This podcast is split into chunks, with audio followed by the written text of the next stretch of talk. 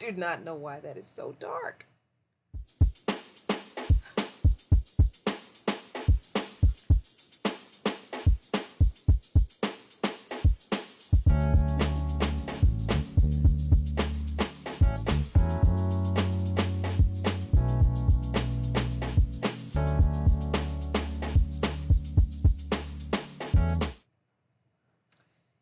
Everybody, and for some reason that camera is really dark.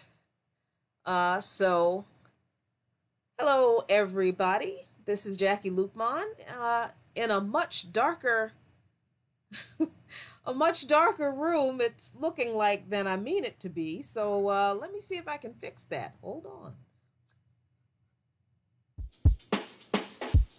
Oh, why?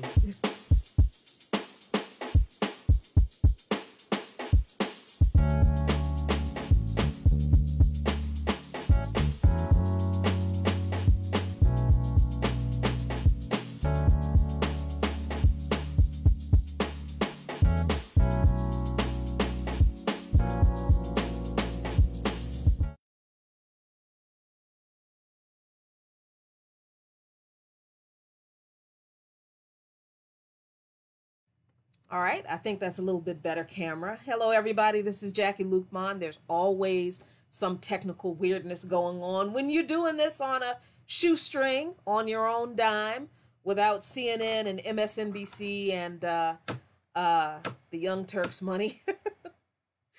this is uh, a new episode of Live and Coffee Current Events and Politics in Lukman Nation, the most dangerous show on social media anywhere.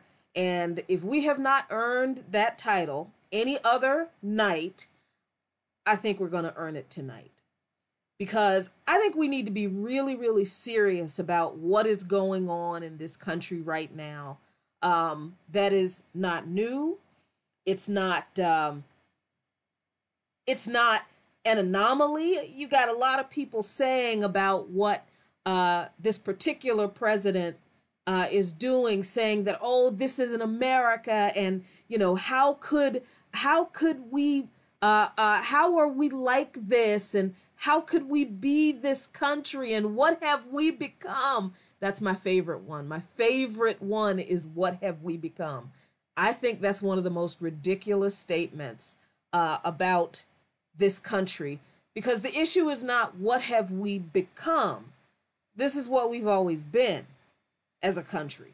Um, so, listen, we're going to talk about this really quickly. Uh, not going to spend a whole lot of time delving deep, deep, deep into it because we are talking about four, five hundred years of this issue of white supremacy in this country and even longer around the rest of the world. We're talking we're talking manifest destiny, we're talking the Monroe doctrine, we're talking uh uh the papal bulls, we're we're talking a lot. All of the capitalist systems of the developed countries in the world being built on the backs of enslaved and massacred indigenous people so that's we just don't have time to get into all of that. But if you want to look at this, look into some of that, please check out Brick by Brick uh, with Jacqueline Lukman. But let's talk about what's going on in the United States right now, especially this past week with these um, ICE raids at the food processing plant in Mississippi. First of all, uh, let's just make it really clear that that's not the first time that that was done. Like there, the same thing was done. Some food processing plant owner or manager called ICE at a food processing plant in Toledo and another, I think, in Illinois. Uh, so, uh, and, and recently, in response to employees who wanted or were trying to unionize.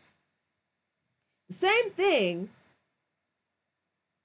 is what happened in Mississippi, only what happened at the Koch Foods uh, processing plant and Koch uh, Foods, by the way, is not affiliated with the Koch brothers. I've seen that online a little bit, and that's actually not true. The Koch brothers have nothing to do with Koch uh, food processing.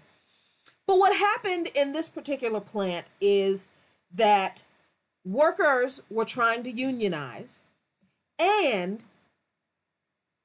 last year, no, three years ago, the plant settled with the workers a 3.7 million dollar sexual uh, sexual harassment and uh, um, workplace harassment lawsuit. For years, managers at the Koch Foods processing plant were sexually harassing the women workers, and the managers were intimidating the male workers and the husbands of the women who were being sexually harassed to the point where they would force them to pay to go to the restroom. That's how much control and power they wanted to make sure the men understood they had over them to the point where men they would they would force men to soil themselves while they were working on the floor on the line. And this is what's going on at the same time that these same people were sexually harassing the women and some of these men's wives. So uh, there was this pattern, a a a uh, a system of retaliation of both uh, exploitation because some workers were undocumented, but at this point, the whole undocumented worker immigrant argument is just it's just can we just call it what it is? It's bullshit. It's bullshit because a little bit of history. The people who are making such a big deal about undocumented and immigrant workers and illegal immigrants, their ancestors came here without any kind of documentation. Eight and a half times out of 10. We talked about the history of immigration laws and immigration regulations in this country on Coffee Current Events and Politics. We talked about it uh, uh, on Brick by Brick, but Google it. Look it up on our page. This country has not always had laws that require documentation from your country of origin or approval from this country for people to come here from another country. And if we really, really, really want to be honest, the people who originally came here to colonize this country, to establish colony, colonies and settlements, were rejects from Europe, most of them. They weren't most of them were not coming here for religious freedom. That's what they've told us all this time. That's not what why most of those people were coming here. A lot of those people came here because they were criminals in Europe and they were sent here as a punishment. And all of the the the subsequent generations of immigrants from various European countries who went through Ellis Island, no documentation. Most of them had no documentation outside of maybe a birth certificate. And most of the time, they didn't even have that. So, this whole argument about who should and should not be here, aside from the fact that everybody who's here, if you're not Native American, you're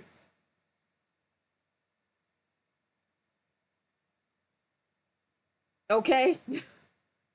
if if you're not a descendant of the indigenous people who were here before any of the settlers came here, then so this is a big huge issue this whole immigration issue and and we are going to get into it more on a on a on a, on another episode but tonight we, we want to talk about what this means in the context of white supremacy because see this is a bunch of of corporate uh, owners who recruited and hired and are exploiting economically and socially and all in all kinds of other ways one group of non-white people and it's not the first time they've done it it's a pattern it's a campaign of control and retribution that has been used in many industries across the country, the largest such incident before now happened in Smithfield. In Smithfield, uh, North Carolina. South Carolina. One of the Carolinas. I forget. I think it was South Carolina. North. Thank you, Abdus. Mr. Lukman is in the other room. He's tired tonight because we've had a pretty busy weekend. So I'm I'm giving him the night off. so in Smithfield, what happened in Smithfield? If you if Smithfield sounds familiar, it should. It's the place where the bacon comes from. if if you've never been to Smithfield, um, at one time the food processing plant was the entire town. Smithfield, the food processing plant, had its own jail. They had its own court system. They had their own police department. They had their own sheriff. They had their own judges. So that meant if employees were breaking the law inside the Smithfield plant, they would be arrested by the Smithfield cops uh, uh, uh, their case would be seen in front of a, a, Smithfield judge, not even not even making this up, and they would be thrown in in jail on the property of the Smithfield plant because Smithfield at the time was incorporated in its own. It, it was its own incorporation as a town, as a municipality.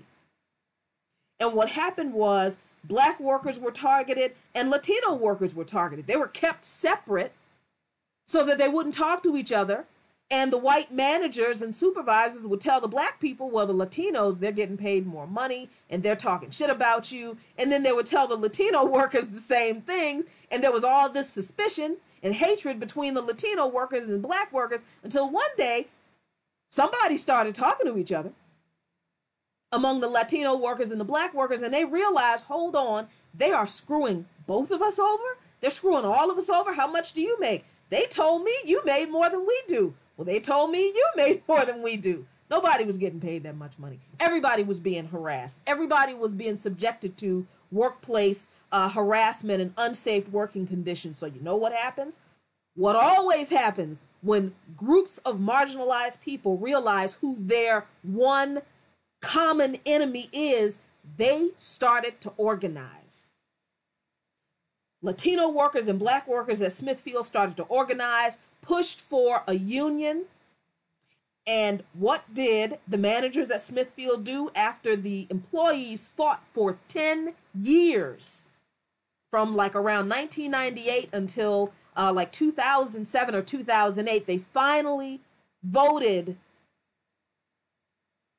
to implement a union at Smithfield, but not before the owners of Smithfield called ICE twice and raided the plant and carted off hundreds of undocumented workers. That was to shut people up. But it didn't.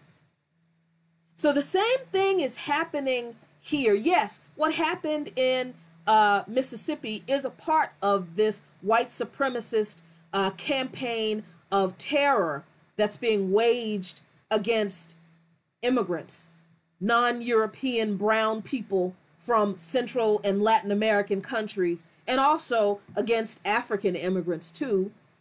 Yes, that is a part of Trump's pogrom against immigrants, but it's also a tactic that has been used by corporations that use uh, uh, um, uh, that that exploit low wage workers, that ex- exploit marginalized and vulnerable workers, and then they treat them like crap and they use deportation as a form of control and retaliation, retribution, and fear, so that the people who are left are too afraid to fight back against any of the things that that these people do absolutely racist, but it's also a form of, of how capitalism thrives on the concept of white supremacy.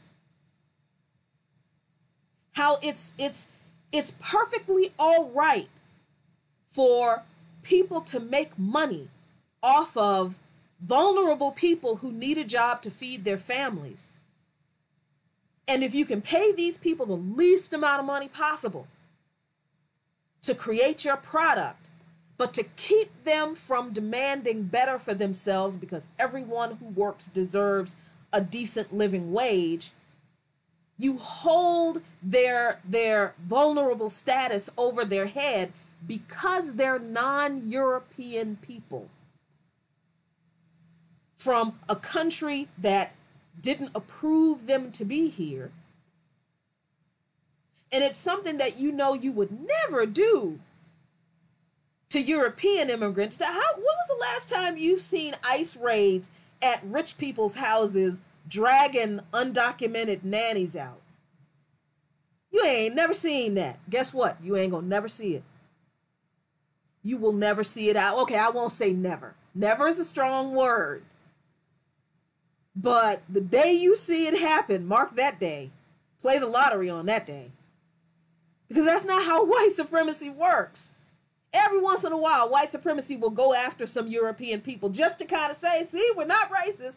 But really, white supremacy thrives off of the oppression of marginalized non European people. Because, why? Because European people will go along with it. That's why. And this has been true since forever. This is this isn't new. This this is why it bothers me and, and Mr. Lukman. It even bothers our dog. Brewski gets mad at it. He growls at the television when people get on television and say things like, What have we become? We've always been this. This country has always been an experiment in white supremacy and capitalism and how the two can build an empire. I don't I don't know how else to explain that within the little bit of time we have left. But white supremacy isn't new to this country. What's new ish, what's new in this generation, what's new to a lot of people who are new to politics, what's new to a lot of people who don't have a firm grounding in history is that under this president, white supremacy has a new grassroots mobilization. Right? Okay, what do I mean? Like when I was a kid, and no, let me let me go back a little bit further. You've heard me talk about how my mom integrated her high school and how our hometown um, was pretty much run by the Klan. It is true. It was. My dad had to fight to walk down to the bottom of the hill in his neighborhood because white people would beat up any black person who uh, tried to come down the, to the hill and go down their end of the street, or black people couldn't come up the hill. So there was a special road that, you know, the the the grassroots organization of white supremacy during that time was the Klan. Is this making sense to you now? The the grassroots mobilization of white supremacy and and uh, racial terrorism was uh, the Klan for racial violence, physical racial violence and intimidation, and it was organizations like the Citizens Council and the the the uh, uh, uh, the homeowner, the the FHA before it was formerly called the FHA, redlining in in uh, uh, legislation. It was uh, segregation. It was Jim Crow. It was vagrancy laws. It was segregated schools as far as uh, the social organization, the political organization of white supremacy. And that was in every state, it was sundown towns in the Midwest. So let, let's not just sit here and blame the South. It was uh, de facto segregation, like in California, on the West Coast in Washington. And, and where where there wasn't legal segregation, but black people knew that there were some places in public, restaurants, hotels, stores that they couldn't go in and be served. That was the the grassroots state level uh, from from a person, from an individual person to the laws that were passed by legislators, organization of white supremacy and racism in that time. And after the civil rights movement or the culmination of the civil rights movement, because again, the civil rights movement didn't just start with the Montgomery bus boycott. Honestly, the civil rights movement has been going on pretty much since we've been here and did want to be enslaved. But after that, people had this, after the passage of the Civil Rights Act of 1964 and all of the other legislation that came out of that, the Housing Rights Act, um, Fairness in Education uh, Act, or, you know, all of this other legislation that came out of the Civil Rights Act era, people started to believe that racism went away, that we defeated racism. When what really happened was that white supremacy and racism didn't have the grassroots mobilization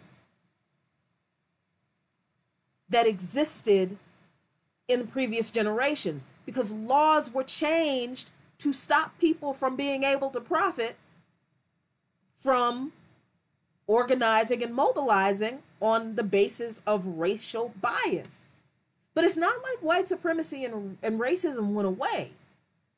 It still existed, but you didn't have organizations that were dedicated to it. You didn't have, uh, not in public, you didn't have people that were connected with these organizations who were able to pass laws to continue to enshrine overt racism, but white supremacy maintained its place in this system through discrimination after the GI uh, through the GI Bill, through the continued effects of redlining, through income and wage inequality between black and white people that has grown astronomically since the Civil Rights Act. Through the rise in military, militarized policing and the increasing incidences of racialized police violence in black neighborhoods. It's always been there. It was always there. Please understand this. Police were always kicking black people's asses because the police were always and were established to be the law enforcement arm, the enforcement arm of white supremacy when the Klan lost its effectiveness. Always. So police killing black people. That's not new. Just make that clear. So, white supremacists, white supremacy, the system, the ideology of white supremacy didn't have this grassroots organization behind it, didn't have this network of the Klan and the Citizens Council and the upstanding members of business that were, uh, they might not have wanted to be on in the Klan, but they could be uh, uh, members of the Citizens Council and organizations like it that had a clear white supremacist agenda. And they enacted that agenda through legislation. That lost, that kind of organization lost its efficacy. Those organizations were broken up, but they didn't go away. They just were a little bit dormant. They went underground. They bided their time. They never stopped being racist. And they never stopped wielding the influence that they could, where they could, to maintain the system of white supremacy. So, what's different today?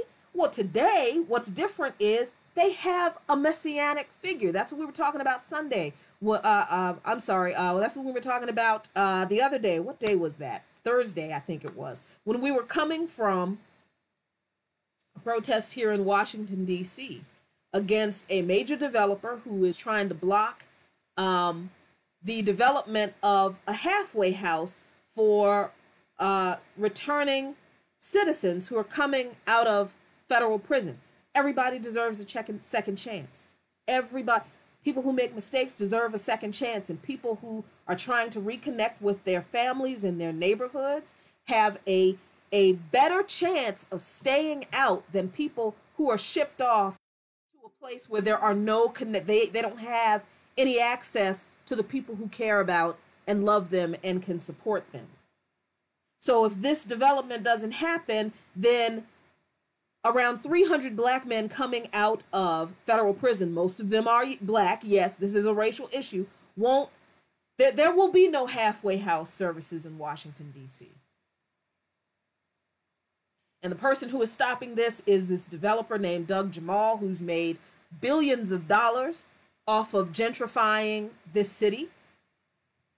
He himself is a convicted criminal. But because he's rich and a non black person, he was able to have the judge tell him, well, you contribute so much to society, we're not going to throw you in jail right now. But he will not allow a property he owns to be developed for a halfway house for men to come back and have the chance that he was given at getting themselves back into society. That's a function of white supremacy. That is how white supremacy has maintained one of the ways white supremacy has maintained its efficacy. And and Doug Jemal may not actually be a racist, but he is operating within the paradigm of white supremacy because he's doing this by targeting mostly black and brown people. It's not something he would do if this were a bunch of white people. It's white people with money who are telling him that they don't want this halfway house in their uh, a business development uh, in their in their area that's being developed for business. Never mind the black people who need our people here. And as we were coming from from this protest, we were talking about gentrification because that's what this is. It's a part of gentrification and how this is all a part of this wider issue of white supremacy. All the different ways that white supremacy looks and works all the different things and the, the, the ways that it affects people may not be overtly racist on the surface, but it's absolutely white supremacy as a system. And how so many people are shocked that these things are going on, but we've been telling you all about this for decades. And it seems to be on steroids now because these people have in the White House their messianic figure who is giving them this feeling of of emboldenedness if that's a word emboldenedness i guess they've always felt this way these people who are murdering communities of immigrants muslims and who are uh, marching down the street with full Nazi regalia, proudly proclaiming themselves to be white nationalists and white supremacists. These people have always felt this way. Trump did not start making them think this way. He didn't say stuff, and all of a sudden, people who didn't have racist ideas were like, oh my God, he's right. I hate immigrants. They've always felt this way not only have these people always felt this way, but they have always done things to harm the communities of people that they hate. Even if they were not able to do it on a, a community wide level, I guarantee you these people have done some nasty stuff to some non white people they've come in contact with. So let's stop acting as if this, this racial hatred is new. Let's stop acting as if these people were suddenly rad- radicalized by, you know, the, the white supremacist in, in chief, Donald Trump. No, no, these people have always been here. They have always been racist. Let's be clear. The agents who carried out the raid at the food processing plant in Mississippi, they were employees of ICE before Trump became president. He didn't just hire all those people. He didn't go find a bunch of extra racist people to hire so he could carry out these these people have been employees of ICE and have been doing this and have been perfectly willing to do it for way longer than Trump was president. You see that not one of them resisted. You see that not one of them, not not an ICE agent, not a border patroller, people are all freaked out about what's going on in the detention centers that with the children and separating children at the border and putting babies in cages. Do you know how long these people have been doing this? They've been doing this for years. These some of these border patrol agents have been working with these white supremacist vigilante groups in, in some of the border states, and they've been murdering people who have been. This isn't new. Trump did not start that. These people have been willing to do this, and they have been doing this for years. The only difference now is they have someone in the White House who is cheering them on. That's it. That is the only difference. He's not making them do anything that they haven't been doing before. He's just encouraging them to be open and free about it. That's all. That really is all, y'all.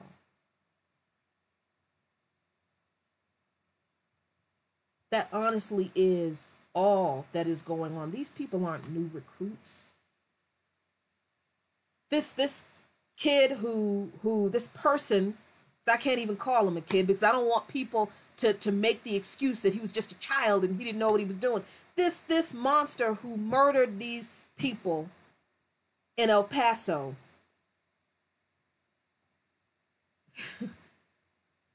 Had connections to these hate filled groups on these game sites 8chan 4chan i had heard these things talked about but because i'm not a gamer like that i don't pay too much attention to them. But i'd heard that they have become over time cesspools of racism and sexism and homophobia and xenophobia just the most hateful disgusting comments from the most hateful and people thinking that these folks are like just saying stuff because they're online and they're anonymous. No, they really believe this. There are people out there who really feel this way. They really hate us. They really want us dead. Some people just feel like this president gave them the intestinal fortitude, the courage they needed to finally act on behalf of the white race. That's what that that's what that murderer's manifesto said. Not that Trump made him do these things, but that he agrees with Trump that he had these feelings about immigrants, this hatred for immigrants long before Trump. But it was Trump that made him realize that he had to act. They've got their messianic figure in the White House. He's not the creator of this hatred. He's just the guy who who who unlocked the door and left it open. That's all. The dogs have always been there. So when we look at people that we're interacting with online and and you know it's it's I'm gonna have to end on this I'm I'm gonna make some people mad when I say this, but I'm I'm I'm so frustrated with a lot of progressives and this whole lifting up of, of Joe Rogan right now. Because Rogan had Cornel West and Bernie Sanders on his show and and that's you know, it's great. Okay, that's fine. But let's understand, I, I think we can here's how I see it. I'm fine with Sanders going on whatever platform he feels like he needs to go on to talk to people who needs to hear his message, his his policies from him instead of hearing an interpretation of his policies from a bunch of right-wing psychopaths. Okay, fine. I'm not entirely crazy about Cornel West going on anybody's show to talk to a bunch of crazy ass racists, but th- that's a personal thing with me. I, and this is not to say that I don't have mad respect for both of them. I do. I'm, I'm I have mad respect for Cornel West. But here's the problem I have. And and before people start commenting, I'm not endorsing Sanders or any other politician. I'm just telling you what's happening. Here's a problem I have with people celebrating Joe Rogan though. Joe Rogan will have anybody on his platform who he can get big ratings for. And that means that Rogan has had white supremacists on his platform. He's had Alex Jones. Not listen, Alex Jones is not just a conspiracy theorist nut. He's also a white nationalist, white supremacist. Rogan has had Milo Yiannopoulos on his show, and the only pe- reason people, conservatives, white people, racists, got pissed off at Yiannopoulos, who was a contributor for Breitbart, was because Yiannopoulos sounded like he advocated having sex with minors. That's the only reason white people got mad at Yiannopoulos. All the other white supremacist, white nationalist shit he'd said at Breitbart, people were fine with. And so was Rogan. Joe Rogan has had Jordan Peterson on his show. Jordan Peterson is the modern day intellectual racist's figurehead. He's had Gavin McInnes on his show. We all know who. I mean, so it, it's it's like you. I, and I hear people say, well, you know, anybody should be interviewed. Why? Why? Do I really need to interview Charles Manson for you to know that Charles Manson is fucking insane? And he facilitated horrendous, horrendous murders. Do I really need to interview Charles Manson for you to get that? No. So, this idea that we need to continue to give a platform for racists to explain themselves and to give credence and legitimacy to their racism continues to be a problem. It's a problem we had in 2016 with people who were saying that we should work with uh, the